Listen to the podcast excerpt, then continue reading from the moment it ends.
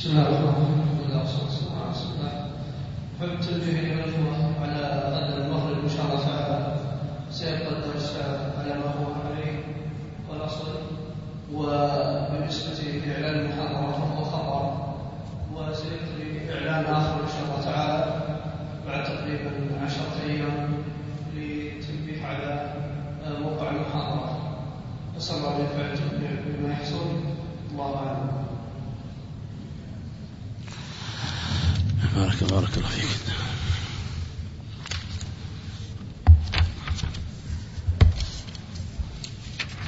ورسوله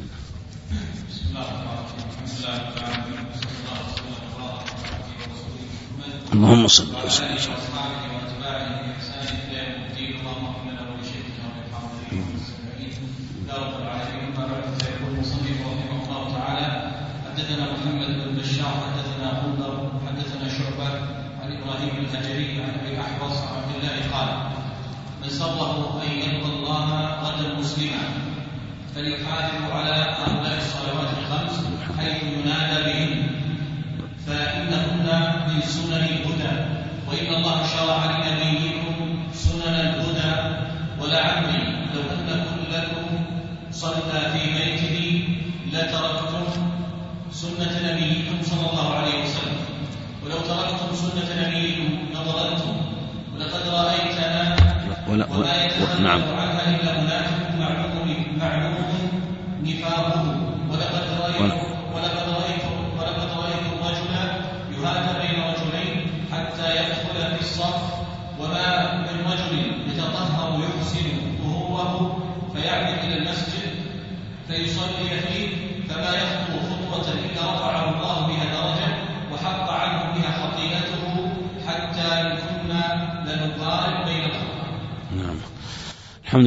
العالمين والصلاة والسلام على نبينا محمد وعلى آله وصحبه أجمعين.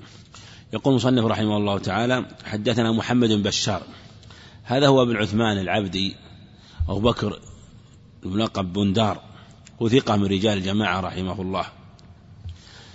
يلقب بندار حدثنا غندر. غندر هذا من شيوخه هو محمد بن جعفر الهذلي هو ثقة من رجال الجماعة. حدثنا شعبة بالحجاج تقدم عن إبراهيم الهجري. إبراهيم بن مسلم الهجري أبو إسحاق وهو لين الحديث رواه ابن ماجه. عن أبي الأحوص وعوف بن مالك بن نضلة الجشمي عن عبد الله وابن مسعود رضي الله عنه من الهذلي آه، توفي سنة ثنتين وثلاثين للهجرة. قال هذا الإسناد ضعيف لكنه رواه مسلم من طريق آخر. رواه مسلم من طريق آخر من غير طريق الهجري. وهو في قوله من شره أن يلقى الله عادا مسلما. فليحافظ على هؤلاء الصلوات الخمس. جزاك الله خير هذا الحديث كما تقدم رواه مسلم من طريق آخر. وهو موقوف على عبد الله بن مسعود. وهو من الأدلة الدالة على وجوب صلاة الجماعة. تقدم الإشارة لشيء منها. قال من سره يعني من أحب أن يلقى الله. ولا شك أن كل مسلم يحب ذلك. وفيه إشارة من المصنف رحمه الله إلى أن من يصلي فهو كافر. أيضا فيه إشارة إلى أن من صلى بعضا وترك بعضا أن هذا لا ينفعه. بل لابد أن يأتي بها جميعا. أن يلقى الله غدا. قول غدا يعني هو إشارة شيء قريب. لأن كل حي مآله إلى الموت منتهى الموت. وما من ساعة إلا ويرد فيها أن الإنسان قد يموت. لا يدري. وإذا مات قامت قيامته. يقول عليه الصلاة والسلام كما الصحيحين كانت الأعراب يأتون يسألون عن الساعة فينظر إلى أصغر رجل منهم من غلام وغيره لأنهم كانوا يأتون ويسألون النبي عليه الصلاة والسلام. وربما لو قال أنا لا أعلم قد يقع في نفوس البعض شيء من الشك والريبة لأنهم لتوهم أسلموا. فكان عليه الصلاة والسلام يجيبهم بالجواب الحكيم فينظر إلى أصغر رجل منهم أو غلام فيقول إن يمت هذا حتى يدركه الهرم تقم عليكم ساعتكم. يعني إذا أدرك هذا الهرم فجميع من كان موجود يموت فليحافظ. المحافظة تشمل الأداء في الوقت تشمل المحافظة أيضا على ما شرع لها من السنن قبلها وبعدها تشمل المحافظة عليها بحفظها بحفظها بأن يؤديها كما أمر الله ولهذا حفظها من حفظ أمر الله احفظ الله يحفظك. فليحافظ هذا هو الحفظ الحقيقي هو أن يؤديها كما أمر الله. والجزاء من جنس العمل فمن حفظ ومن حافظ على الصلوات حفظه الله من كل سوء وبلاء. وأعظم ما يكون السوء والبلاء حينما يلقى ربه ويكون مفرطا ويكون في خطر بسبب تفريطه. على هؤلاء الصلوات الخمس المفروضات التي ثبتت عن النبي عليه الصلاة والسلام وتواترت بها الأخبار وأما بها جبريل النبي عليه الصلاة والسلام. حيث ينادى بهن أن النداء خاص بالصلوات الخمس. ما في الصلاة ينادى إليها بالأذان إلا الصلوات الخمس. الصلوات أقسام. أعظمها الصلوات الخمس. ينادى إليها بأعظم النداء بهذا النداء. وهنالك صلوات لا ينادى لها. صلاة العيد الاستسقاء الجنازة لا ينادى لها. في صلاة الكسوف وحدها يشرع أن ينادى لها الصلاة جامعة. كما في الصحيحين من حديث عبد الله عمرو ومن حديث عائشة رضي الله عنهم الصلاة جامعة. أما النداء الخاص بهذه الكلمات والإقامة هذا للصلوات الخمس. وللنداء آداب عظيمة منها إجابة المؤذن ومنها الدعاء بعد الفراغ من الأذان في حق المؤذن ومن يسمعه. فإنهن أي الصلاة الخمس من سنن الهدى السنن هي الطرائق. الهدى هو العلم النافع والسنن هو العمل فهو هدى فهو دين الحق فهي تشمل على الهدى ودين الحق. العلم النافع والعمل الصالح والهدى هو العلم النافع. والعلم النافع هو الذي يقود إلى العمل. هذه في إشارة إلى أن العبد يؤدي الصلوات كما أمر الله وهذا بالعلم. وأيضا يطبق مقتضى ما, ما علم وهذا هو العمل وهو حقيقة المحافظة عليها. وإن الله شرع لنبيكم سنن الهدى. عموما ودلنا على الهدى في أمورنا كلها لكنها هذه الصلوات من أعظم سنن الهدى في باب الأعمال وكذلك في باب الأقوال يعني مشتملة على أقوال. ولعمري وهذه بدلاله على ان أن لعمري ليست يمين وأنه لا بأس أن يقول لعمري لأن مش اللام هنا مشعرة بالقسم. وثبت جاء عنه عليه الصلاة والسلام قال أنه قال لعمري من أخذ برقية باطن قد أخذت برقية حق. فلعمري لا بأس وليست قسما إنما هي إشعار القسم وليست من حروف القسم. فلهذا لا بأس من قولها. وهذا اللفظ ليس موجود في صحيح مسلم. نعم. لو أنكم لو أن كلكم صلى في بيته يخاطب رضي الله عنه من يسمعه من أصحابه وطلابه صلى في بيته ولم يجب النداء. وهذا في حق الرجال المكلفين المخاطبين. دلالة على أنه يجب أن يصلي مع الناس في المساجد. لتركتم سنة نبيكم عليه الصلاة والسلام التي شرع وهي الصلاة في المسجد سنته القولية والفعلية لأنه أمر بإجابة المؤذن كما تقدم وكان عليه الصلاة والسلام يصلي بالناس جماعة في المسجد. ولو تركتم قول سنة نبيكم إضافة والمضاف يقتضي العموم وهذا يبين أن من أعظم الضلال ومن أشد الضلال ترك الصلاة جماعة مع ملازمة ذلك. لأن في الحقيقة الذي يترك الصلاة جماعة ويديم ذلك في الغالب أنه الصلاة ليس لها ليس لها في قلبه قيمة. وهذا مشاهد. الذي لا يصلي مع الجماعة في الغالب أنه لا يجب المؤذن ولا يسمع المؤذن وفي الغالب أنه ينشغل باللهو وربما في الغالب أن بيته, بيته مشتمل على بعض المنكرات لأنه القلب إذا فرغ من ذكر الله ومن ذكر الله شغلته الشياطين. وهذا لا يبالي. ينام يستيقظ. متى ما استيقظ؟ إن كان في قلبه شيء من الإيمان صلى. وإن كان مستيقظ ففي الغالب أنه لا يبالي الصلاة. يضيع الوقت إما بجلوس مع أصحابه أو في الطريق. ترى كثير من الناس اليوم مشاهد الطرقات تزدحم بالناس بسياراتهم والناس يصلون. يسمع الإقامة مع ذلك ما أحد يلوي على المسجد. مع أنه لا مجرد مشوار عادي وذهاب في حاجة من الحاجات ليس هناك ضرورة. لو كان ضرورة في أمر يشق عليه لا بأس. لكن ما الذي يمنعه أن ينزل من سيارته والمنادي بل, بل الصلاة تصلى ومع ذلك لا يتحرك قلبه إلى أن يقصد المساجد ومساجد كثيرة. ولا يخشى. لكن لو كان يعني في مكان أو في طريق يعني مزدحم لا يمكن الخروج. هو أو خروجه في لا يمكن معنى ليس هناك منفذ يدخل فيه إلى إلى مسجد. هذه أعذار ترد لكنها قليلة. ثم الإنسان الذي في الغالب يكون معتاد والصلاة في قلبه يحتاط في طريق طريقه يعرف كيف يصلي ثم تتيسر له يتيسر له طريقه ويتبارك يبارك له في وقته. وهذا مشاهد.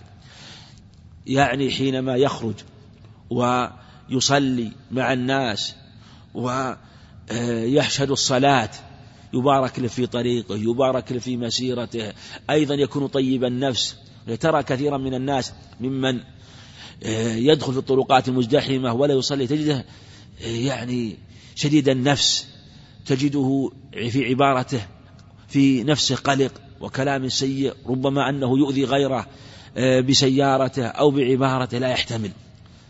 لكن صاحب النفس الطيب الذي يصلي مع الناس يمشي بطمأنينة بالسكينة يبارك له في طريقه وفي مسيره. فلهذا قال ولو تركت تركتم سنة نبيكم ولو تركتم سنة نبيكم وأعظم هذه الصلاة جماعة لضللتم. والضلال مصيبة. في اللفظ الآخر عند أبي داود من طريق المسعودي وهو ضعيف لكفرتم. والشاهد أن الثابت صحيح مسلم ضللتم لا شك أنه ضلال لأنه ترك سنن الهدى ومن ضيع الصلاة جماعة فهو لما سواها أضيع لا لا يصلي الجماعة مع الناس في الغالب أيضا أن صلاة الجمعة وإن حضرها فحضوره ضعيف. أيضا تجده من آخر الناس دخول ومن أولهم خروج. يعني كأنه محشور. إذا دخل المسجد. ولقد رأيتنا يقصد الصحابة وما يتخلف أي عن صلاة الجماعة إلا منافق. معلوم النفاق. هذا فيه دلالة على أن من يتخلف عن صلاة الجماعة بلا عذر منافق كما قال الصحابة. والنبي عليه الصلاة والسلام قال ذلك أيضا. وهم عليه الصلاة يحرق عليهم بيوتهم. قال أثقل الصلاة على المنافقين صلاة العشاء والفجر. صلاتين كيف يعني إذا كان كل الصلوات؟ منافق معلوم النفاق. في اللفظ الآخر عند مسلم من طريق آخر أو مريض. حديث ابن عمر عند البزار كنا إذا فقدنا الرجل في صلاة العشاء والفجر أسأنا به الظن. نسيب الظن. يعني بين أمرين إما في دينه أو في دنياه. إما أنه مريض أو ترك الصلاة بلا عذر فتشبه بالمنافقين. ولقد رأيت يقول عبد الله مسعود بعد ذلك لما ذكر حال من يتخلف وصف من يتخلف عن الصلاة ختم بختام حسن وختامه مسك منه رضي الله عنه. ولقد رأيت الرجل يعني من الصحابة في عهد النبي يحادى يعني يحمل بين الرجلين وهو مريض معذور. لا تجعل صلاة الجماعة لكن لما في قلبه من عظم صلاة الجماعة ولما في أنسه وراحته بصلاة الجماعة قلبه يتوق شوقا لصلاة الجماعة. إذا سمع النداء أجابه وبادر. بين الرجلين حتى يدخل يقام في الصف يوضع في الصف مع أنه معذور لكن مع ذلك يحمله إخوانه ويعينونه. ويصلي مع الناس وهو معذور. وما من رجل يتطهر يحسن طهوره وهو الإسباغ الطهور. فيعمد يعني يقصد إلى المسجد. يعني المعنى أنه على أجر وعلى خير عظيم. لأنه كما ثبت الحديث الصحيح فإن أحدكم إذا كان يعمد إلى الصلاة فهو ماذا؟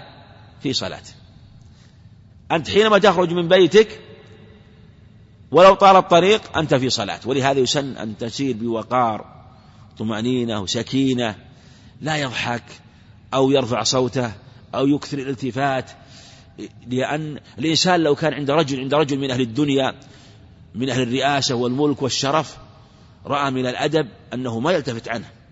ورأى من الأدب أنه ما يكثر التحرك بل يتأدب في هيئته ويحترم المجلس. لماذا لأن عند رجل من أهل الدنيا. هذا أمر حسن طيب. فاعلم أنك حينما تقصد إلى الصلاة فإنك قاصد لأمر عظيم وأنك في صلاة. وإذا دخلت المسجد فالأدب أعظم وإذا دخلت في الصلاة فالله بينك وبين القبلة. فلا تنصرف عن صلاتك بقلبك فالله لا ينصرف عن العبد إلا إذا انصرف العبد عنه. كما في حديث أبي مالك الأشعري. ولهذا قال فيعمد إلى المسجد يعني إلى مسجد من المساجد أو المسجد المعهود وهذا هو الأفضل. يعني مسجد القريب من هذا الأفضل.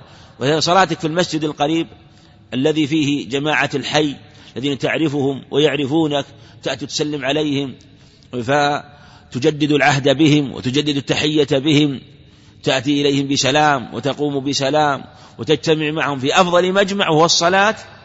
جماعة فيطمئنون عليك ويأنسون بك. أفضل من كونك تقصد مسجد بعيد لغير جماعتك. إلا لأجل مصلحة. ولهذا في الحديث رواه الطبراني ليصلي أحدكم المسجد الذي يليه ولا يتبع المساجد. تحصيل المصلحة في صلاتك مع مسجدك مع إمام الحي وجماعة الحي أولى وأكمل. إلى الم... فيصلي فيه الصلاة الحاضرة التي يريد إليها. فما يخطو خطوة وهو الخطوة التي تكون بين القدمين.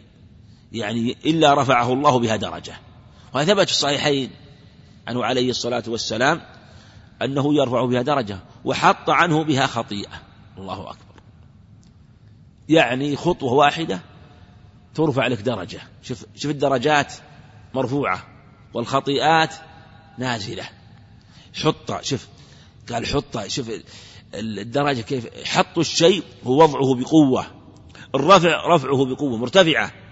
وإذا رفعت رفعت درجة فهذا رفع للعبد وإشادة. ثم هذا العبد الذي يحسن الطهور ويقصد إلى الصلاة ويعمد إلى الصلاة بطمأنينة ووقار وسكينة صلاته يكون لها عند الله مقام عظيم ترتفع. وتباهي بصاحبها. وربما يذكر في الملأ الأعلى لأن من ذكر الله عز وجل في ملأ وأنت تذكره في هذا الملأ وهم الجماعة. من ذكرني في ملأ ذكرته في ملأ خير منه وهم الملائكة الملأ الأعلى. وحط عنه بها خطيئة أو خطيئته. حتى إن كنا لنقارب بين الخطى هذا من زيادة على مسلم. وهذا فيه نظر. ورد في حديث المقاربة بين الخطى عن زيد بن ثابت مع أنس هو بعض والأقرب أنه يمشي الإنسان على هيئته ولم يعرف أنه عليه الصلاة والسلام أنه كان يقارب وهذه الزيادة من زيادة الهجري لا تثبت ثابت الصحيح بدون هذه الزيادة ولم يعهد ولم يعرف أنه عليه الصلاة والسلام كان يمشي أي دب دبيب إلى مع بحكم المسجد قريب ربما قد يقال يحتاج إلى كثرة الخطى بل كان يمشي عليه الصلاة والسلام على هيئته وعادته. فهذا هو الأظهر. لكن يمشي المشي المعتاد لا يباعد بين الخطى ولا يقارب. وهذا كما تقدم في أثر من رواية أنس عن زيد لكن الأقرب ما ثبت من هديه عليه الصلاة والسلام. نعم.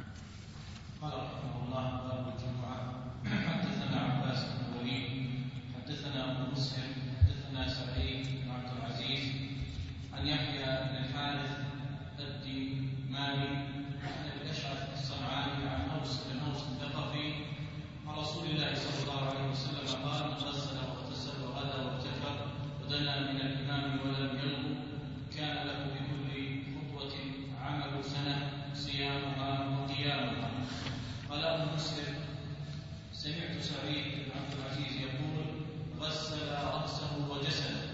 قال أبو عباس هو عبد الأعلى بن مسلم. هذا حديث عظيم. ذكر مصنف ولهذا صدر به هذا الباب باب الجمعة رحمه الله. والجمعة لأهل الإسلام وخص بها أهل الإسلام. وهي فرض عين على كل مكلف. والإجماع على ذلك من أهل العلم يعني المكلف الذي لا عذر له في عد في التأخر عنها من الرجال. من الرجال واختلف في المملوك ونحوه لكن هو في كما تقدم هي فرض عين. يقول مصنف حدثنا عباس بن وليد هذا هو النرسي تقدم وابو مسر هو عبد العالم بن مسر ثقة من رجال جماعة فاضل الدمشقي سعيد بن عبد العزيز هذا هو التنوخي الدمشقي إمام رحمه الله. رواه مسلم وأهل السنن ووقع له بعض الاختلاط. لكن هذا الحديث جاء من غير طريقه. عن يحيى بن الحارث هذا هو الذماري وهو ثقة. عن أبي الأشعث الصنعاني هذا هو شراحيل بن آدة. وهو أيضا ثقة رواه مسلم وأهل السنن. عن أوس بن أوس الثقفي صحابي. وفي آه، رجل آخر من الصحابة أوس بن أبي أوس ثقفي. واختلف قيل إن أوس بن أوس هو أوس بن أبي أوس. وقيل إنهما اثنان وهذا الذي رجح الحافظ أوس بن أوس ثقفي وأوس بن أبي أوس. وهذا بين في بعض الروايات وبعض الطرق أنهما رجلان مع أنهما ثقفيان كلاهما. وهذا الحديث رواه الخمسة أحمد وأهل السنن. وقد رواه أبو داود بإسناد صحيح من غير طريق سعيد بن عبد العزيز. ورواه الترمذي أيضا من طريق آخر طريق عبد الله بن عيسى بن عبد الرحمن.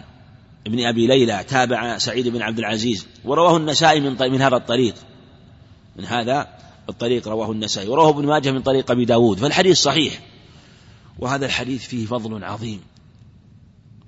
حتى قال بعض لم يسمع في الفضائل بمثل هذا الحديث. من غسل واغتسل. جاء في الرواية من غسل من غسل ومن اغتسل وغسل رأسه. في الرواية عند أبي داود. يعني من غسل جسده وغسل رأسه. واختلف العلماء في غسل واغتسل. هل هما قيل إنه للتأكيد؟ يعني بالغ في الغسل. وقيل الأصل التأسيس للتأكيد. الأصل التأسيس. فالمعنى قيل غسل غسل رأسه. واغتسل غسل بقية بدنه وقيل غسل واغتسل حمل أهله على الغسل. فيباضع أهله في ذلك اليوم يكون وغض لطرفه وكذلك لأهله فيغتسل ويحمل أهله على الغسل. لكن قول غسل واغتسل أنه غسل رأسه واغتسل غسل بدنه يكون أقرب من جهة رواية أبي داود. أنه غسل رأسه. من اغتسل يوم الجمعة وغسل رأسه. فهذا هو أقرب لأن يفسر بعضه بعضا. أيضا يدل له قوله عليه الصلاة والسلام من اغتسل يوم الجمعة غسل الجنابة ثم راح في الساعة الأولى. فكأنما قر بدنه. وغسل الجنابة كما تقدم فيه عناية بالرأس إذا كان له شعر. كان عليه الصلاة والسلام يعتني بالشعر بتخليله بالماء ثم إفاضة الماء عليه ثلاث مرات فكأنه غسل خاص له. هذا يبين أنه يشرع أن يكون الغسل يوم الجمعة كغسل الجنابة وإن كان لو أفاض الماء على بدنه كله حصل الفضل وأداء السنة في هذا في قول غسل يوم الجمعة واجب على كل محتلم من أتى الجمعة فليغتسل. وما جاء في معناه في حديث ابن عمر وقد علمت أن الرسول يأمر بالغسل كلها في الصحيحين. حديث الحسن عن سامرة من اغتسل يوم الجمعة فبها ونعمته من من توضأ يوم الجمعة فبها فبها ونعمته من اغتسل فالغسل أفضل. فالمعنى أنه غسل رأسه خاصة إذا كان له شعر وكان غسله كغسل الجنابة. فتوضأ ثم بعد ذلك أفاض على بدنه ما كما يغتسل الجنابة. من غسل واغتسل وفي اللفظ الآخر في عند أهل السنن وبكر وابتكر. وهو معنى غدا. غدا مشى في الغدو وهو أول النهار. وابتكر. بكر وابتكر. قيل إن التأكيد. قيل إنه تأكيد. وقيل والمعنى المبالغة في البكور. هذا قد يؤيد أن قول غسل واغتسل للتأكيد. غسل واغتسل. لكن قوله وغدا قد يفسر قوله بكر. وأن غدا يعني سار في أول النهار مبكرا. وبكر يعني سار مبكرا وابتكر سار من أول النهار. يعني لأنه إذا سار من أول النهار سار في الغدو فهو مبكر لكن إذا سار من أول الغدو من قريب من طلوع الشمس يكون ابتكر. ولهذا جاء على صيغة افتعل وهو أبلغ في التبكير ودنا من الإمام. لأنه قد يبكر لكنه يكون بعيد يجلس يستند على الجدار أو على ساره بعيد.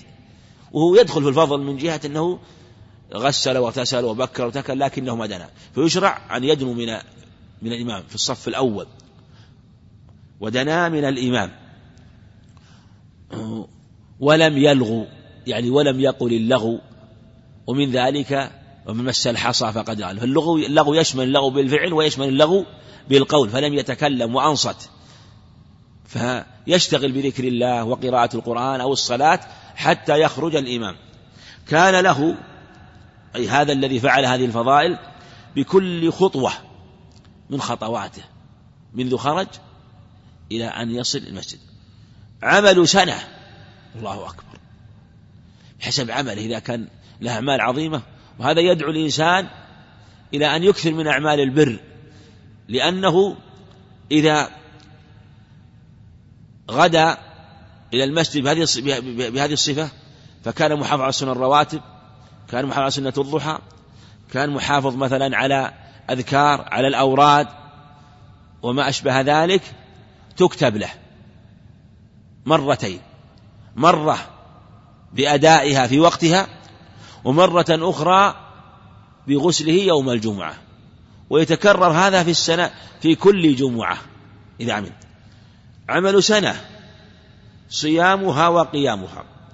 عمل سنة من صيامه وقيامه. هذا قد يقال قيامه المراد بالصلاة. وقد يقال عمل سنة. هذا مضاف مفرد مضاف ويشمل كل عمله. ومن ذلك الصيام والقيام. جملة هذا فضل عظيم في هذا العمل اليسير. نسأل الله سبحانه وتعالى أن يعيننا وإياكم على كل خير. نعم. قوله أبو مسر هذا يقول غسل رأسه وجسده. هذا يشهد لما تقدم. وعبو أبو العباس قال أبو العباس وعبد العلاء بن مسر الذي هو شيخ العباس بن الوليد وهو ثقة كما تقدم. نعم.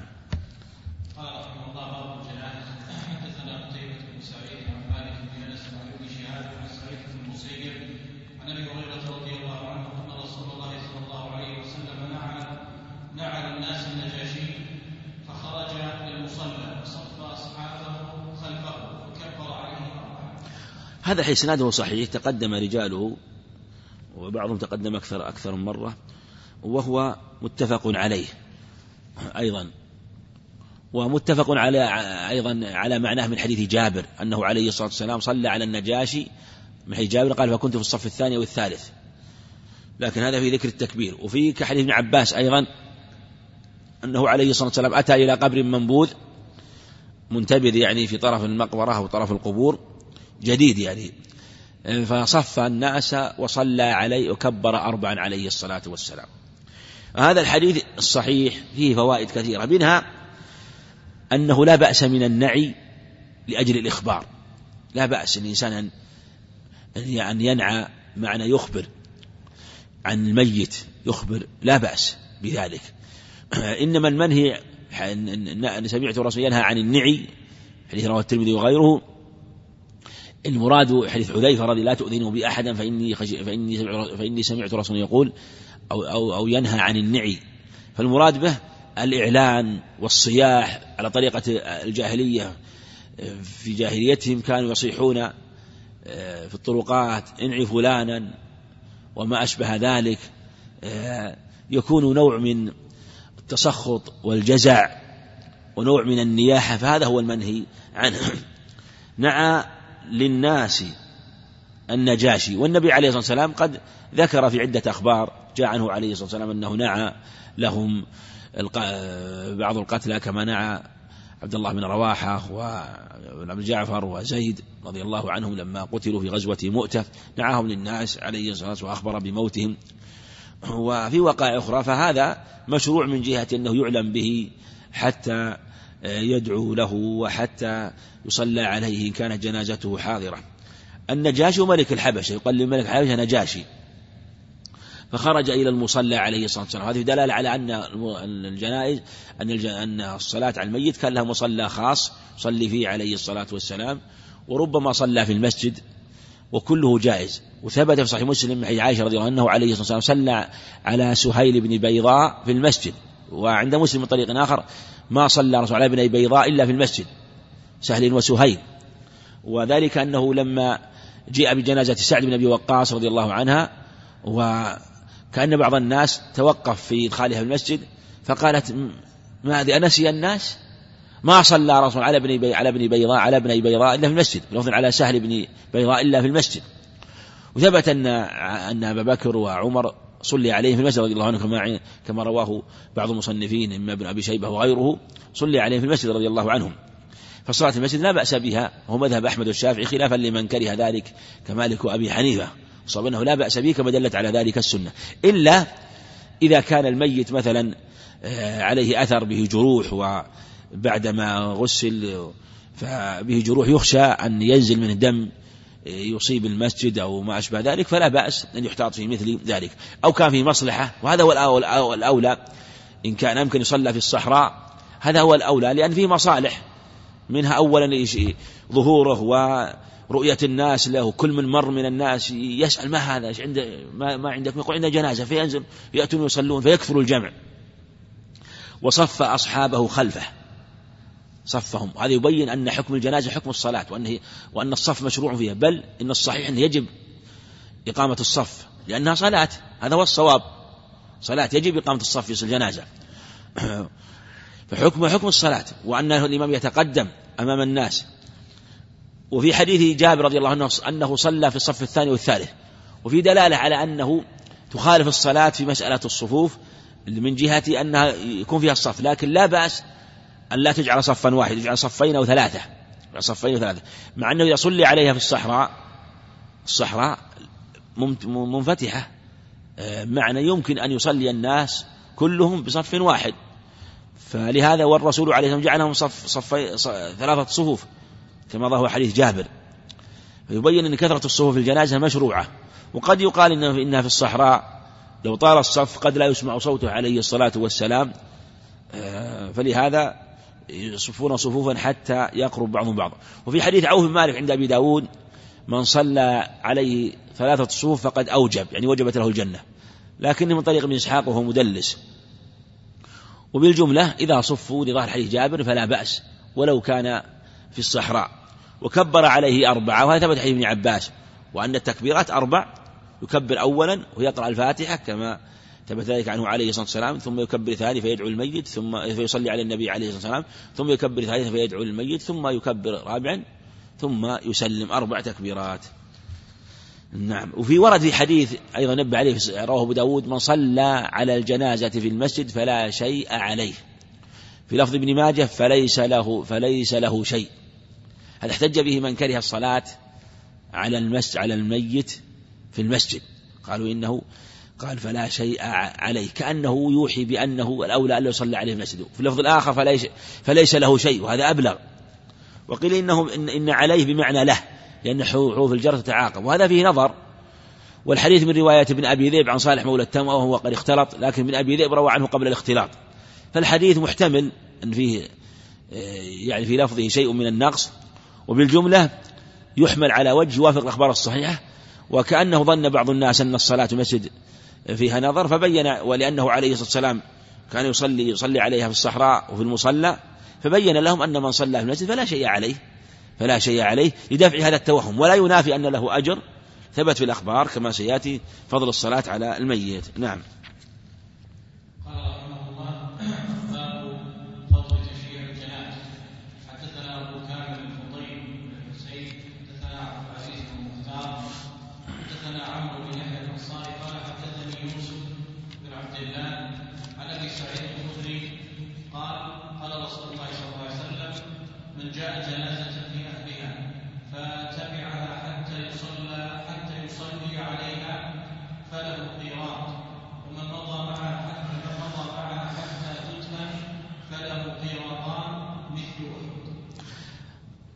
يقول رحمه الله حدثنا أبو كامل تقدم الفضيل بن حسين الجحدري وثقة. وعبد العزيز بن مختار هذا هو الدباغ البصري ثقة روى له آه، يعني له رواية في كتب في الكتب إما في الصحيحين أو في كتب السنن. ولكنه ثقة ثقة والظاهر من رجال الشيخين. حدثنا عمرو بن يحيى هذا هو بن أبي حسن بن عمارة. المازني أو عمرو بن يحيى بن عمارة بن أبي حسن المازني الأنصاري وهو ثقة. ثقة هو أبوه أيضا ثقة وسيأتي في سند بعد ذلك. قال حدثني يوسف بن عبد الله. هذا فيه خطأ ساقط منه محمد أصل محمد بن يوسف بن عبد الله. وهو في المسند هكذا في المسند محمد بن يوسف بن عبد الله ابن سلام. وعبد الله بن سلام جده. ويوسف هذا أبوه قيل إن له صحبة. ومحمد هذا ليس بمعروف إنما وثقه ابن حبان وعلى هذا يكون حكم حكم مجهول. الحديث بهذا السند ضعيف لكنه ثابت في الصحيحين من حديث أبي هريرة ومن حديث عائشة رضي الله عنهما. عن أبي سعيد الخدري رضي الله عنه أنصاري وسعد بن مالك رضي الله عنه سعد بن مالك بن سنان من جاء قال قال الرسول صلى الله عليه وسلم من جاء جنازة في لفظ من تبع جنازة في أهلها يعني خرج معها من بيتها حتى تبعها حتى يصلي عليها فله قراط وإن مضى ومن مضى حتى تدفن فله قراطان مثل أحد. هذا حيث ثبت في الصحيحين من حديث هريرة أيضا. من صلى على جنازة فله قراط ومن تبع حتى تدفن فله قراطان والقراطان مثل الجبلين العظيمين. عند مسلم أصغرهما مثل أحد. في اللفظ الآخر من تبع جنازة من بيتها وكان معها حتى يصلى عليها ويفرغ من دفنها كان له قيراطان من الأجر. كان له قيراطان من الأجر. فبلغ ذلك ابن عمر رضي الله عنه فكأنه استنكر هذا فأرسل إلى أبي هريرة إلى عائشة رضي الله عنها فصدقت عائشة أبا هريرة فقال ابن عمر لقد فرطنا في قراريط كثيرة وهذا حديث فيه فضل عظيم في الصلاة على الجنازة وفي حضور دفنها وفيه مباحث كثيرة لكن فيه دلالة على أن من صلى على الجنازة فله قيراط. ومن تبع حتى تدفن فله قيراطان. وعلى هذا يحصل بالصلاة قيراط ويحصل بشهود الدفن أو حضور قيراط قيراط آخر. قيراط آخر. وليس أن له قيراطان آه، غير القيراط الأول لا. هو المعنى له ثلاثة قراريط. لا هو مثل قوله عليه الصلاة والسلام من صلى العشاء في جماعة فكأنما قام نصف ليلة ومن صلى الفجر في جماعة كأنما قام ليلة كاملة. كم يصير المجموع على ظاهر اللفظ؟ ليلة ونصف. لكن آه، المراد به ليلة واحدة. كفسر رواية أبي الترمذي بسند صحيح أنه قال من صلى العشاء في جماعة فله كأنما قام نصف الليل ومن صلى الفجر والعشاء في جماعة فكأنما قام ليلة. هكذا أيضا هذا الحديث المراد به أيضا أن من صلى عليها وتبعها وحتى تدفن ويفرغ منها فله قيراطان جاء في حديث رواه البزار حديث هريرة وضعيف ذكر أربعة قراريط. واختلف العلماء اختلاف كثير في هذا. والنبي عليه الصلاة والسلام يمثل بالقيراط والقيراط اختلف فيه والمشهور أنه جزء من عشرين جزء من الدينار. فهو واحد فهو نصف عشر دينار نصف عشر دينار. والشارع أراد التمثيل وليس المراد هذا القدر لأن القيراط ورد في عدة أخبار. قيراط من آه، اقتنى كلب آه، أنه ينقص من عمل كل يوم قيراط وورد في أحاديث أخرى وهل هذا القيراط مثل هذا القيراط لكن بالجملة الذي يظهر والله أعلم أنها قراريط مختلفة. ولهذا قال في الحديث مثل الجبلين العظيمين. لو ظهر أصغرهما مثل أحد. الله أكبر. أصغرهما مثل أحد. وأحد هذا يقال إنه وزن وبلغ من الوزن الشيء الذي يعني قصدي قدر يعني قدر بالميزان. وذكروا له وزن آه، لم تبلغه الأعداد. والنبي يقول عليه الصلاة والسلام أصغرهما مثل أحد. فإذا صلى حصل له هذا القراط. وإذا دفن تبع حتى دفن حصل له قراط آخر.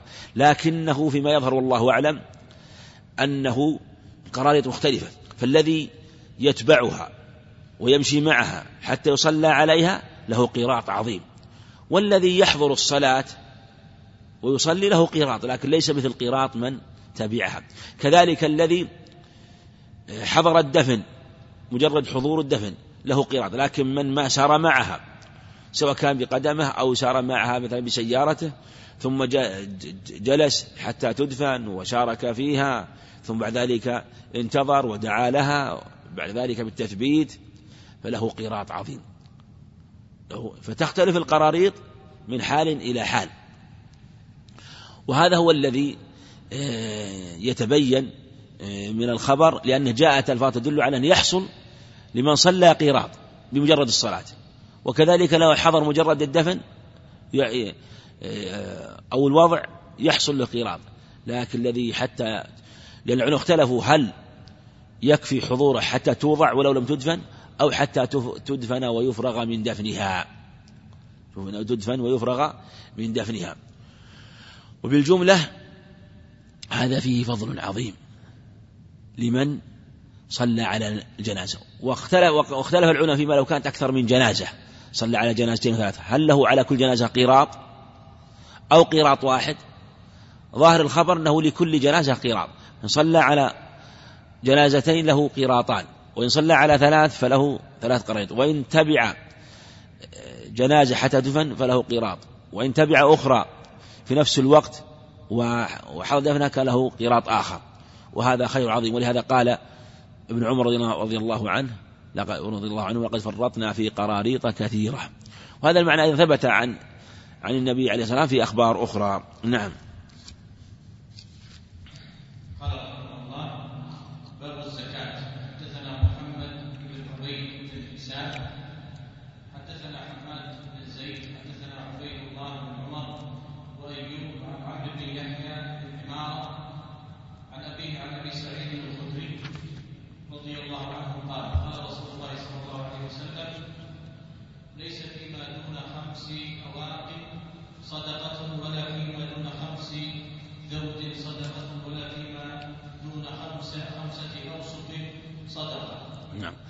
وهذا الحديث متفق عليه وقال المصنف حدثنا محمد بن عبيد وهو بن حساب وهو الغبري البصري ثقة من شيوخ مسلم. حماد بن زيد إمام مشهور بن درهم. عبيد الله بن عمر وابن حفص بن عاصم بن عمر بن الخطاب. ثقة رحمه الله. له أخ يقال عبد الله مكبر ضعيف وله أخ ثالث اسمه عاصم ضعيف. هم ثلاثة إخوة. عبيد الله وعبد الله وعاصم عبيد الله المصغر ثقة وعبد الله المكبر ضعيف وأخوهما عاصم بن عمر بن حفص بن عاصم أيضا ضعيف. وأيوب بن أبي كريم السختياني إمام رحمه الله.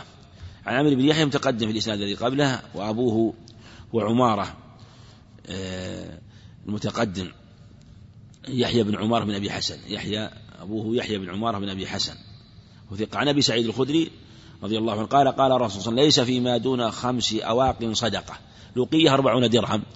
فالمعنى لا تجب الزكاة إلا في مئتي درهم. في مئتي درهم. والدرهم نحو من ثلاث غرامات إلا شيء يسير. شيء يسير جدا. فهي بالوزن تبلغ نحو 597 غرام. غرام. يعني قرابة 600 غرام بالفضة إذا كانت بالفضة. وهي بالوزن بالريال السعودي الفضي العربي السعودي. نحو 56 ريال عربي سعودي سعودي. وهي مقدرة فالمعنى أنه إذا بلغ عنها هذا القدر من الفضة أو ما يعادلها من الدراهم الأخرى بقيمتها. ففي هذه الحال تكون الزكاة بقدرها. فإذا كان مثلا 600 غرام أو أقل وكان غرام الفضة بريال يكون النصاب 600 ريال 600 ريال. وهي في الغالب تعادل 56 ريال عربي بالفضة. آه، لأنها آه، إذا كان ريال الفضة يساوي مثلا سبع عشر ريالات الواحد فيكون النصاب 560 وعلى هذا يختلف النصاب بحسب ثمن الفضة.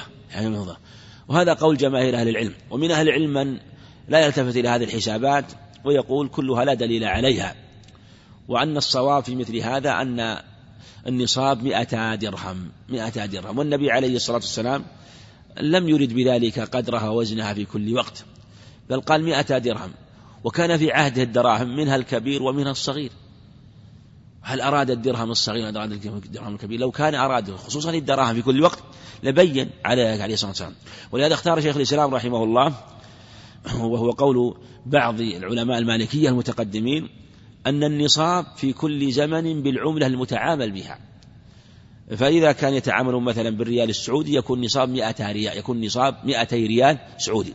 إذا كان مثلا بالدراهم فهو 200 درهم مثل بعض دول الخليج. إذا كان بالدنانير فهو 200 دينار بالدولار 200 دولار. وهكذا بالجنيه الاسترليني 200 يعني أي عملة أي عملة يتعامل بها من العملات تكون بهذا القدر. هذا النصاب. ثم النصاب يقدر بالأقل من نصاب الذهب والفضة. لأن نصاب الفضة مئة درهم ونصاب الذهب عشرون مثقال والمثقال 11 جنيه وثلاثة أسباع. وهو بقدر الغرامات مختلف فيه ما بين خمس سبعين إلى تسعين. فإذا جعل خمسة وثمانين كما هو خمسة وثمانين غرام آه، يكون بقدر ما يساوي. فإذا كان الغرام مثلا يساوي مئة ريال إذا غلي الذهب يكون نصاب الذهب ثمانية آلاف وخمسمائة ريال. وإن كان مثلا خمسين ريال يكون على النصف من ذلك على النصف من ذلك. لكننا نقدر النصاب بالأقل. ولهذا يقول العلماء يقدر النصاب بالأحظ للفقراء. فلو كان نصاب الفضة مثلا قدره خمسمائة ريال. وفرضنا فرضا فرض على سبيل الفرض النصاب الذهب ثلاثمائة ريال. شنو نقدر بالذهب ولا بالفضة؟ أيهم الأقل؟ لو لو فرضنا فرضا وإن كان هذا لا لا يكون. أيهم الأقل؟ 300 ولا 500 300 فرضنا أن الذهب بلغ نصاب 300 85 غرام. فرضنا هذا. شنو نقدر النصاب؟ نقول من عنده 300 وحاله يزكي ولا نقول ما يزكي حتى تبلغ 500 نقول يزكي إذا بلغت 300 لأنه بلغت بالنصاب الذهب ونصاب الذهب أقل قيمة. لكن في المعتاد أن نصاب الذهب أغلى. في الغالب أنه أغلى. فنقدره بالأحظ. الأحظ ما هو؟ لأنه جاء من نصاب الذهب ونصاب فضة. واليقين أنه بلغ نصابه لأن نصاب الذهب فضة بلغ عنده. فكان عنده نصاب فضة وهو قدر 200 درهم إذا كانت تساوي مثلا 500 أو 600 فإنه يخرج الزكاة. فالمقصود أنه يخرج آه، ما يبلغ به. وإذا كان عنده فضة وذهب مثلا عنده مئة درهم فضة وعنده عشرة دنانير ذهب الفضة ما تبلغ النصاب ولا لا؟ والذهب ما يبلغ النصاب. يعمل؟ يضمها. لكن هل يضمها بالأجزاء ولا بالقيمة؟ يعني يقول هو اختلف هل يضم بالأجزاء أو بالقيمة الصواب أنه بالأجزاء. إيش معنى ذلك؟ يعني إذا كان عنده 100 درهم هذه تعادل نصف نصاب ولا لا؟ نصف, نصف نصاب فضة ومئة وعشرة دنانير ها؟ نصف نصاب ذهب. فهما نصفان. إيش يكون؟ نصاب. إذا ضممته كان نصاب كامل. يعني يعني مختلط. من نصاب نصف نصاب فضة ونصف نصاب ذهب. بالأجزاء هذه عشر وعشر لكن إذا قلنا بالقيمة قلنا بالقيمة لو كان عنده مثلا مئة درهم فضة وعنده تسعة دنانير تسعة دنانير تساوي مئة درهم تساوي مئة درهم. إيش يقول؟ نضمها ولا نضمها؟ نضمها. إذا قلنا بالقيمة لأن قيمتها تعادل نصف نصاب فضة وعنده نصاب فضة نضمها. فيزكي هذه ولو لم يبلغ نصاب الذهب ولو لم يبلغ النصف. لكن نقول على الصحيح نضمها بالأجزاء. هذه أجزاءها عشرة وهذه أجزاءها عشرة فيضمها ويزكي إذا آه، لم يكن عنده نصاب تام من الجنسين. ولا فيما دون خمس ذود صدقة. من الإبل أقل نصاب الإبل خمس ففيها شاة. ونصاب الإبل مذكور مطول في حديث أنس في الصحيح البخاري وفي حديث ابن عمر عند أبي داود وفي حديث علي رضي الله عنه أيضا عند أبي داود. ولا فيما دون خمسة أوسق صدقة. في عند هذا في الصحيحين حديث حديث سعيد الخدري وفي صحيح مسلم من حديث جابر من حب ولا ثمار. من حب ولا ثمر نصاب الحبوب والثمار خمسة أوسق. الوسق كم يعادل؟ ستون صاع ستون صاع. فمجموع النصاب كم يصير؟ خمسة أوسق والوسق ستون صاع. كم يصير المجموع؟ ثلاثمائة صاع. والصاع تقريبا بالوزن يعادل 2 كيلو وشيء يسير قرابة 100 غرام نحو ذلك. فبالتقدير بالكيل الوسط ليس البر الثقيل ولا الشعير الخفيف. الوسط بينهما يعادل نحو 600 كيلو و12 كيلو أو 600 كيلو قرابة 300 فالمعنى من وجد عنده هذا القدر 300 صاع صافي من الحب ويابس من الثمر فإنه يزكيه. فإذا كان عنده 600 الأحوط أن يزكي بالوزن الأحوط أن يزكي. وإن أراد القدر بالضبط عليه أن ينظر القدر الذي عنده فيزكيه نعم.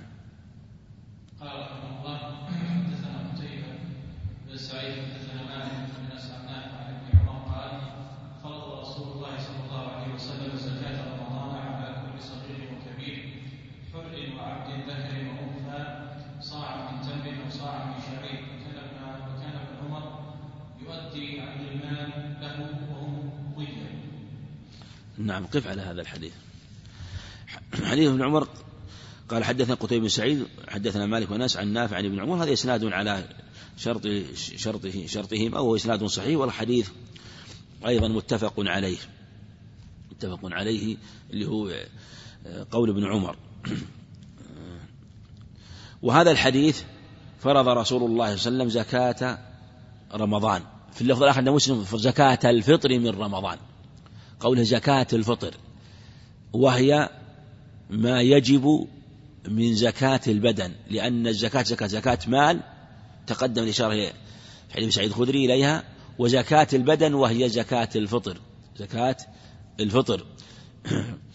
والزكاة الفطر تجب بمغيب الشمس ليلة واحد من شوال. هذا هو الأقرب وهو قول الجمهور. خلافا للأحناف الذين يقول تجب بطلوع الفجر من يوم الفطر من يوم الفطر. لأن النبي عليه الصلاة والسلام قال في الحديث اللفظ الآخر زكاة الفطر من رمضان. زكاة الفطر من رمضان. وقول زكاة الفطر الفطر متى يكون؟ بمغيب الشمس. إذا غابت الشمس فرؤي الهلال رؤيا الهلال في هذه الحالة الليلة هذه ليلة ماذا؟ ليلة من شوال. وليلة شوال تابعة لليوم الذي بعده. واليوم الذي بعده يوم فطر فتكون ليلة ليلة ماذا؟ ليلة فطر. ولهذا يشرع في تلك الليلة تكبير ولتكمل عدة ولتكبروا الله على ما هداكم لعلكم تشكرون. فيشرع فيها عبادة التكبير ويشرع أيضا زكاة الفطر. يعني المعنى هي وجوبها. المعنى أنه إذا كان الصائم أو كان المسلم موجود قبل مغيب الشمس من ليلة الفطر. ولد الم... ولد الجنين قبل مغيب الشمس. أسلم الكافر قبل مغيب الشمس. مغيب الشمس. آه، فإنه تجب عليه زكاة الفطر. تجب زكاة الفطر عليه إن كان مخاطب أو على وليه إن كان لا يخاطب بها. لكن لو أسلم الكافر بعد غروب الشمس إنسان كافر وأسلم بعد غروب الشمس والآن سوف يصلي مع المسلمين ولا يحكي عن المسلمين. هل تجب عليه زكاة الفطر ما تجب عليه؟ أسلم بعد غروب الشمس من ليلة الفطر. تجب عليه ولا ما تجب عليه؟ على مقتضى التعليل السابق. ما تجب لأنها تجب لأن زكاة الفطر. فالمعنى لا بد أن يكون متأهلا لها قبل غروب الشمس. ولدت المرأة بعد غروب الشمس. هل يجب إخراج زكاة الفطر عن هذا الجنين؟ نعم ما تجب. ما تجب لأنه حال الوجوب غير موجود. الوجوب متى يجب؟ أن يكون الوجوب قبل غروب الشمس فإذا غابت الشمس إنما يستحب ليس بواجب. على كل صغير وكبير هذه واجبة. على كل صغير وكبير. الصغير تجب على وليه. وقيل إنها إن كان له مال وجبت في ماله. هذا اختار جمع هل تجب على الصغير مثلا لو كان الصغير له مال؟ هذا إنسان صغير وله مال. هل تجب على وليه أو تجب في مال الصغير؟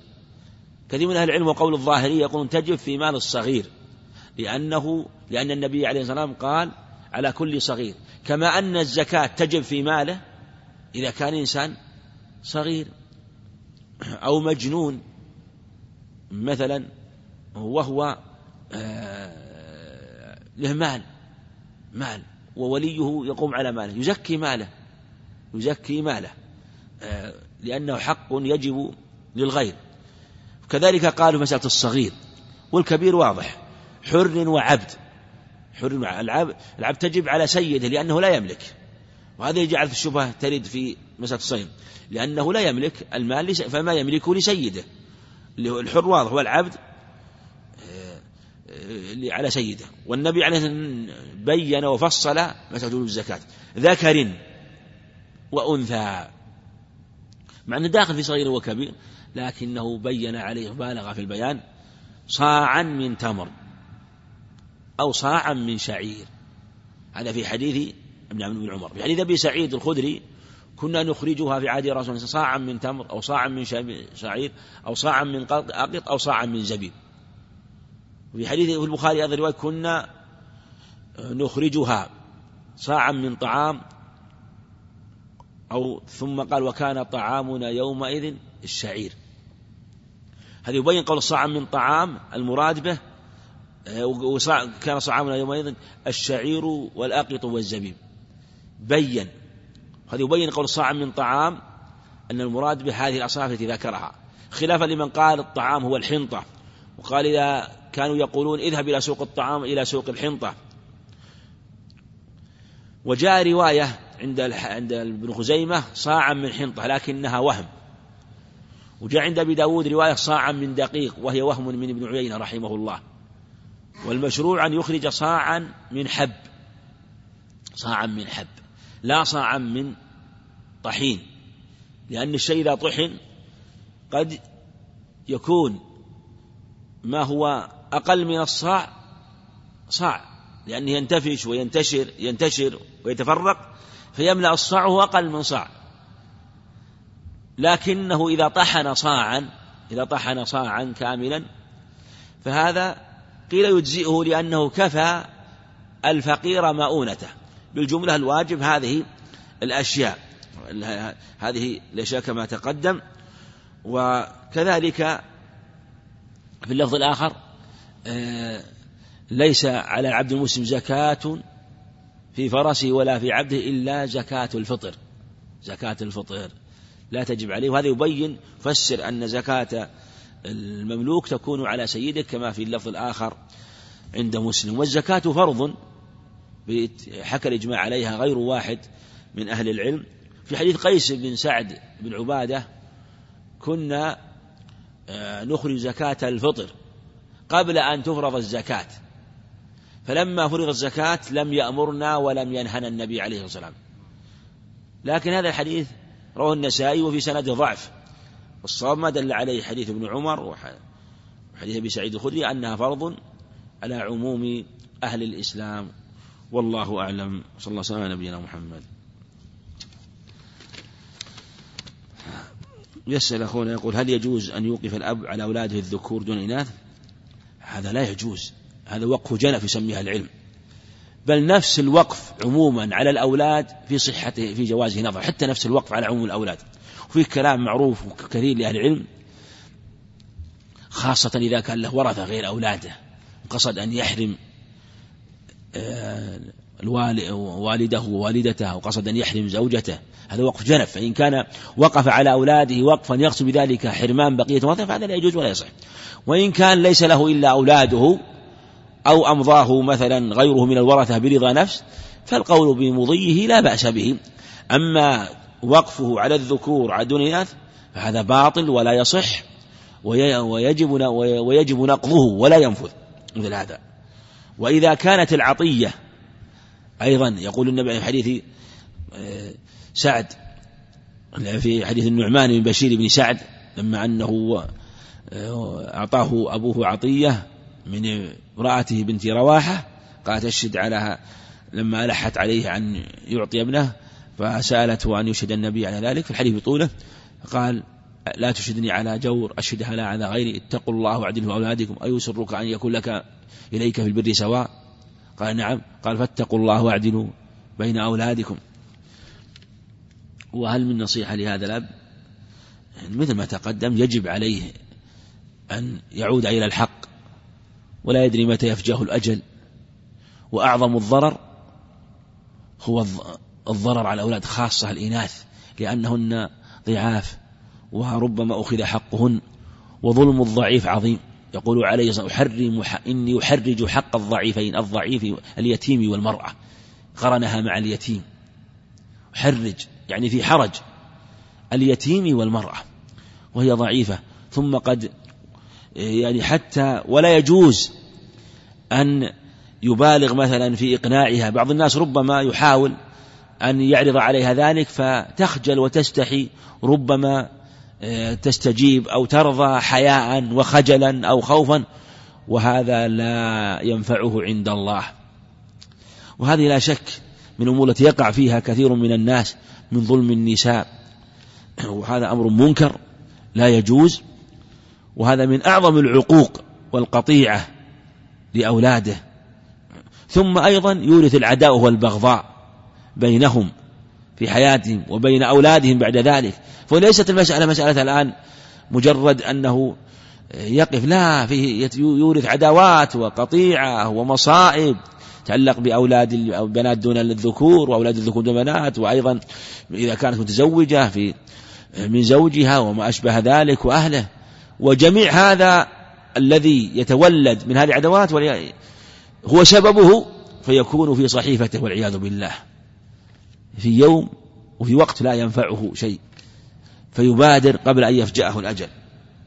يقول أنا أحفظ كتاب الله لله الحمد وأطلب العلم ولكن أشعر أني. لا أستوعب العلم وأنسى القرآن وأنا عندي ذنوب. أسأل الله أن يغفر لي ولكم. آمين. نعم. هل من نصيحة لي ولإخواني طلبة العلم الحاضرين نقول هذه لا شك الذنوب. كل كل بني آدم خطأ وخير الخطائين التوابون. الحمد لله ما دمت ولا الحمد متوجه للعلم وحفظت القرآن فإياك أن تفتح عليه نفسك أبواب الشيطان. هذه أمور دائما تأتي طالب العلم المتوجه للعلم يأتيه الشيطان. يقول أنت لا تحفظ العلم أنت لا تحفظ القرآن. الشيطان خبيث هذه من الوساوس. فعليه أن يقطعها وعليه يحاربها ويعلم أن أن الخبيث الشيطان يورد هذه الأمور حتى يقلقه ويزعجه. ويمل لكنه يزيد من الخير ويزيد من العلم ويعلم أنه لا يريد به خيرا. وهذه الأمور التي يبتلى بالعبد وربما يفتن بها فيبتلى بها إيمانه ويعلم أنها خير من الله عز وجل. وإذا عزم وجزم على ما هو عليه وعلم أنه خير فالله سبحانه ييسر أمره ويمد له ويفتح له في أبواب الخير فليجتهد. وليزدد من أبواب البر والخير. وأسأل الله نعم وكذلك قولها مسألة الذنوب. هذه واردة. جاء رجل النبي عليه الصلاة والسلام في الحديث رواه أحمد وحديث جيد أن رجلا جاء إلى النبي عليه يد يدعم على عصا. يدعم على عصا. كبير السن. قال يا رسول الله إن لي غدراء أنا شيخ. وإن لي غدرات وفجرات. إن لي غدرات وفجرات. قال ألست تشهد أن لا إله إلا الله؟ قال قال بلى وأشهد أنك رسول الله. قال اذهب فقد غفر الله غدراتك وفجراتك. سماها غدرات وفجرات بشهادته. فعلى الإنسان أن يوقن بما قاله عليه الصلاة والسلام ويعلم أن الشيطان يفتح الأبواب خاصة إذا رأى الإنسان توجه للعلم يصرع ويصاب بأمور عظيمة الشيطان ويدفع جنوده ويقول أدرك فلان. توجه للعلم. فعليك أن تحاربه وأن تكثر من ذكر الله عز وجل تكثر من التسبيح والتحميد والتهليل وقول لا حول ولا قوة إلا بالله حسب الله ونعم الوكيل. هذه الكلمات العظيمة. والعلم قال هل العلم يحصل في سنة أو سنتين أو سنة. العلم من المهد إلى اللحد. الإنسان قيل الإمام أحمد إلى متى تطلب العلم؟ قال من المحبرة إلى المقبرة. قيل عبد الله مبارك تكتب العلم. لين في كثرة طلب العلم؟ يكثر من كتابه. قال لعل الكلمة التي فيها نجاتي وخلاصي لم أكتبها. رحمه الله. وكلمة سلف في هذا كثيرة رحمة الله عليهم. لا شك فالإنسان يطلب العلم والإنسان لا يزال وإذا قال إني عالم فقد جهل. وكلما ازداد الإنسان علم كلما علم مقداره وأنه يجهل الكثير. والعلم من يحيط به. أود من. نعم أن التوجيه لأني مللت وأريد حياة حيازة العلم في وقت قليل. لا. الطرق. الإنسان إذا أراد يصعد السطح يصعد بسلم بالمصعد. طلب العلم. الحمد لله ما دمت على طريق العلم فأنت في سبيل خير. في سبيل خير. ومن سلك طريقا سهل الله به طريقا سلك الله به طريق إلى الجنة وإياك مثل هذه العبارات هذه الكلمات التي ربما توقع في بعض من الوساوس والأمور. فاستعن بالله واجتهد في حضور حلق العلم وأكثر من قراءة القرآن وبادر إلى إجابة المؤذن إذا سمعته وبادر إلى الدعاء بعد ذلك وإلى المحافظة على السنن الرواتب. ومحافظة على الجماعة وملازمة الذكر في خلواتك كلما تيسر لك فإنه من أعظم ما ينور القلب ويجلو صدأه. ويطرد الوساوس عن وساوس الشيطان من القلب. وهذا يقول أريد الدعاء أن يشفيني مما ابتلاني له به ويوفقني العلم والعمل. الحمد لله أنت بخير ولله الحمد ولست الحمد والإنسان إذا كان ابتلى فليعلم أن البلوى خير. يقول النبي عليه الصلاة والسلام في حديث صهيب عند مسلم وأنس عند أحمد عجبا وحديث سعد أيضا عجبا لأمره إن أمره كله له خير. إن أصابته ضراء صبر فكان خيرا وإن أصابته إن أصابته ضراء صبر فكان خيرا وإن أصابته سراء شكر فكان خيرا له. وليس ذلك لأحد إلا المؤمن في اللفظ الآخر. قال عليه الصلاة والسلام حديث سعد الصحيح أشد الناس بلاء الأنبياء ثم الأمثل فالأمثل ابتلى الرجل على قدر دينه فإن كان في دينه صلبة زيد له بلاء. في الصحيح عن مسعود رضي الله عنه أنه مس النبي عليه الصلاة والسلام وجد عليه حرارة شديدة فقال يا رسول إنك توعك. شديدا قال نعم إني يوعك كما يوعك رجلان منكما إنا معاشر الأنبياء. شددوا علينا بلا يعظم لنا في الأجر. وقال عليه الصلاة والسلام إذا أحب الله قوما ابتلاهم فمن رضي له الرضا ومن سخط فعليه السخط كما رواه الترمذي وغيره. فالبلوى والابتلاء خير للمؤمن إذا ابتلي. والله عز وجل لم يبتله ليهلكه ولا يتلفه بل ابتلاه ليمحصه ويطهره. والبلاء, والبلاء كما يقول القيم أبتر وبتر منقطعة زائلة والعبد إذا صبر وصابر صارت البلوى نعمة عنده ولذة وربما تذ بها وربما أحبها وأنس بها حتى يتمنى عدم زوالها مما يأنس ويجد فيها من الأنس واللذة. وهذا هو الواجب العبد يلجأ إلى الله. وكثير من صب بأنواع من البلاء فصار هذا البلاء من أعظم النعم. ونبلوكم بالشر والخير فتنة. بالحسنات والسيئات بالحسنات والسيئات. فالبلاء والابتلاء خير للمؤمن. إن أمره كله له خير.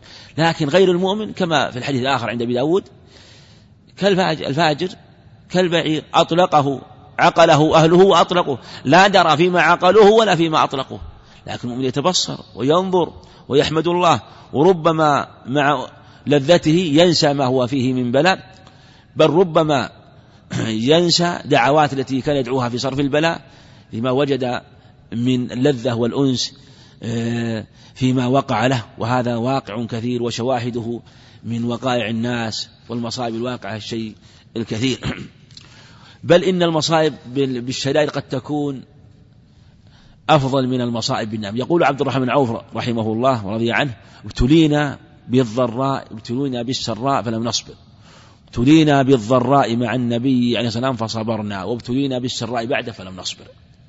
رواه الترمذي بإسناد صحيح. وقال عمر رضي الله عنه كما روى البخاري معلقا مجزوما به قال وجدنا خير عيشنا بالصبر. خير العيش. يقول بالصبر.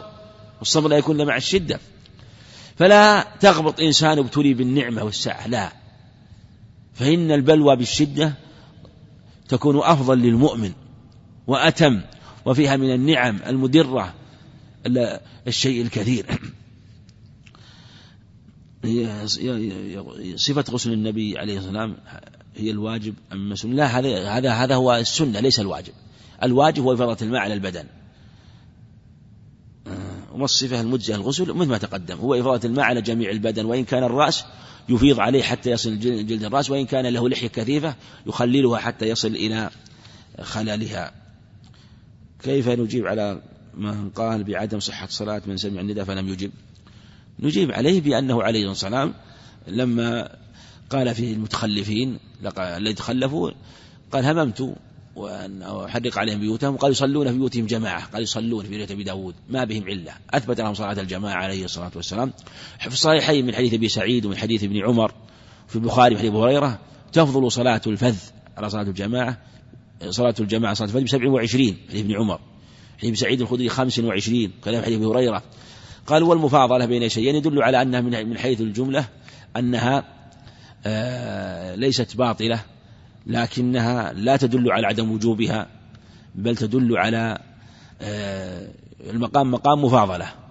مقام مقام مفاضلة فيدل بحيث الجملة أن هذا صحيحة مجزئة لكنه ترك واجبا وهو ترك الصلاة في المسجد ومع الجماعة.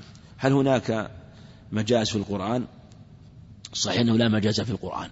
وبعض أهل اللغة المتقدمين يقول حتى اللغة حتى اللغة ليس فيها مجاز. وكل ما ذكر فإنه مجاب عنه كله مجاب عنه.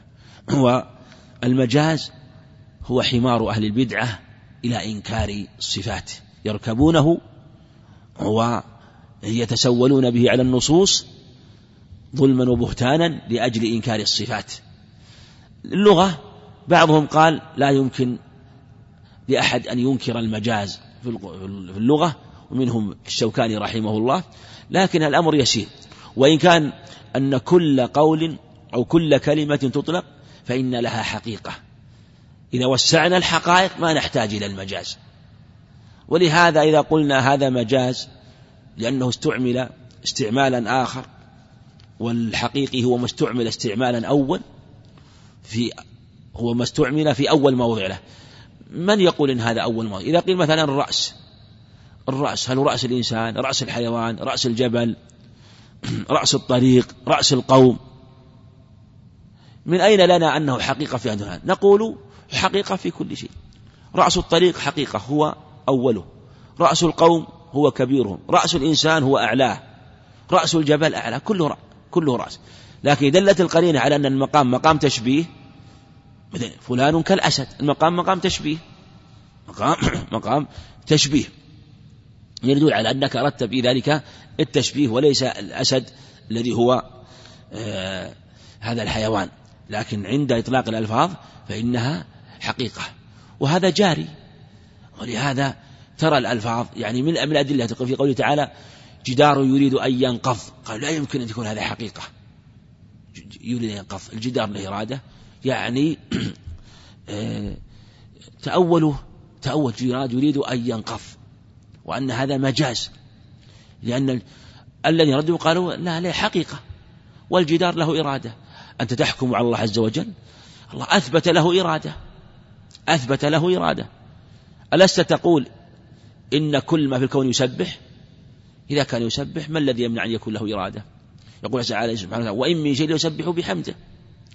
وله إرادة لا نعلمها. له إرادة لا نعلمها. ولهذا الحيوان لها قصد ولها إدراك. وتعرف قال النبي عليه الصلاة والسلام ما بين السماء والأرض إلا ويعلم أني رسول الله إلا عاصي الجن والإنس. لما قال في ذاك البعير الذي جاء وقف بين يدي النبي عليه الصلاة والسلام. فالله على كل شيء قدير. وإن من شيء يسبح إلا يسبح حمده ولكن لا تفقهون تسبيحه. فلهذا هو سبحانه وتعالى ولهذا يخاطب سبحانه وتعالى الجماد يخاطب مثل ما يخاطب الأحياء. كن فيكون يخاطبه سبحانه وتعالى. وهذا بحث طويل وفي كلام معروف ومن بسطه. أبو العباس بن تيمية رحمه الله في رسالة له في المجاز وبين هذا أيضا العلامة الشيخ الشنقيطي رحمه الله في رسالته في منع جواز المجاز في القرآن وهي رسالة نافعة. هل يقبل خبر الواحد إذا خالف القياس؟ وهل يخالف خبر الواحد القياس؟ لا يمكن يخالف القياس إلا أن يكون قياسا باطلا أو أن الخبر ليس بثابت. من قال إن خالف ما هو هذا القياس؟ القياس الصحيح يوافق النقل الصحيح ما يمكن. لكن قياس عقد في نفس القائس الذي يقيس أو أن الخبر لا يصح. ولهذا أصح القياس قياس الصحابة. ولهم في هذا شيء عظيم رضي الله عنهم. فالخبر إذا صح وثبت وجاءنا قياس هو في الظاهر مخالف من أعظم ما يكون. يعني هم مثل ما ذكروا لا تصر الإبل والغنم فمن اشترى مصرات فهو بالخيار فإن شاء أمسكها وردها ورد صاعا من تمر. قالوا هذا مخالف للقياس. كيف يجعل التمر بدل اللبن؟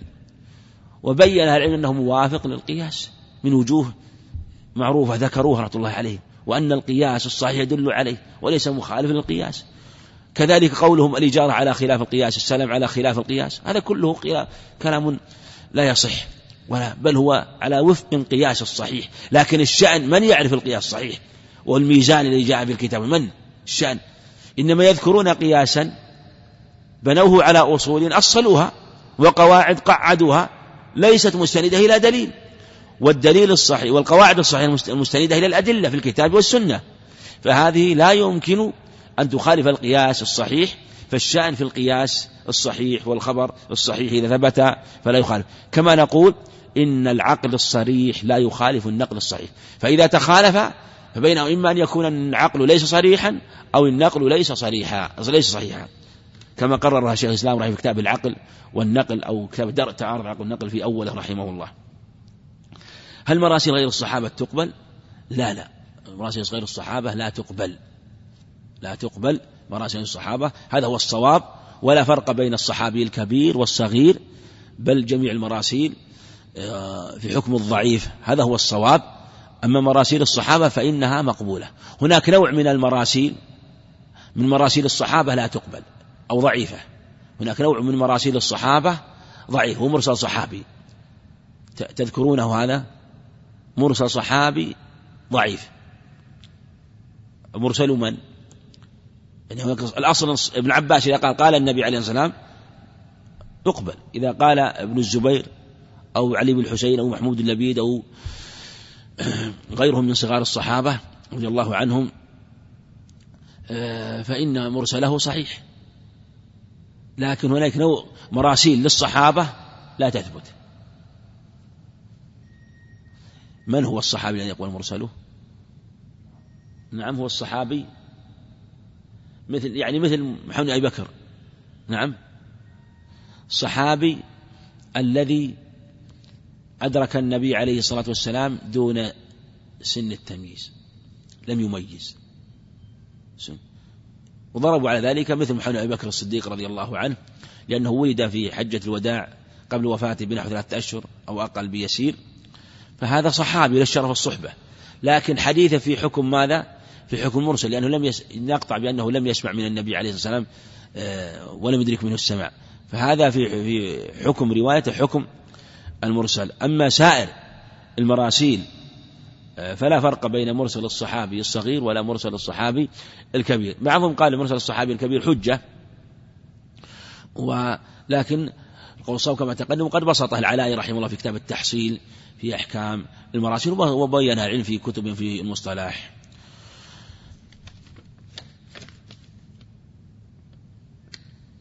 هذا المكث توضح غدا وابتكر المكث يوم الجمعة. غدا غدا يعني مشى في أول النهار ابتكر يعني بكر يعني بكر. نعم. والمكث أو العبث كان يقول عبث نعم. إي نعم هذا أيضا كذلك.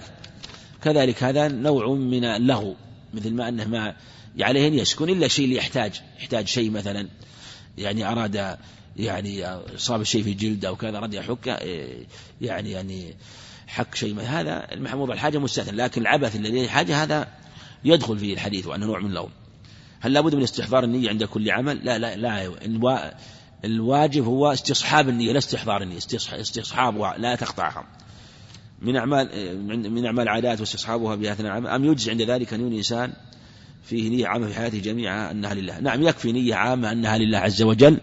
فإذا كان نوى إذا خرج من بيته أنه إذا لقي أحد سلم عليه إذا رأى منكر منكره إذا لقي أحد مسلم سلم عليه فيكون تحت راية ملك. كما قال عليه الصلاة والسلام ما من خارج من بيته إلا ما من خارج إلا وبابه رايتان. راية بيد ملك وراية بيد شيطان. فإن خرج لما يحب الله لم يزل تحت راية الملك حتى يرجع. وإن خرج لما يسخط الله لم يزل تحت راية الشيطان حتى يرجع. فهو إذا خرج وذكر الله عز وجل ودعا آه، فإنه آه، يرجى له ذلك ولا يشترط استحضار استحضار النية إنما استحضارها أفضل ويكفي في ذلك استصحابها كما تقدم والله أعلم وصلى الله وسلم وبارك على نبينا محمد.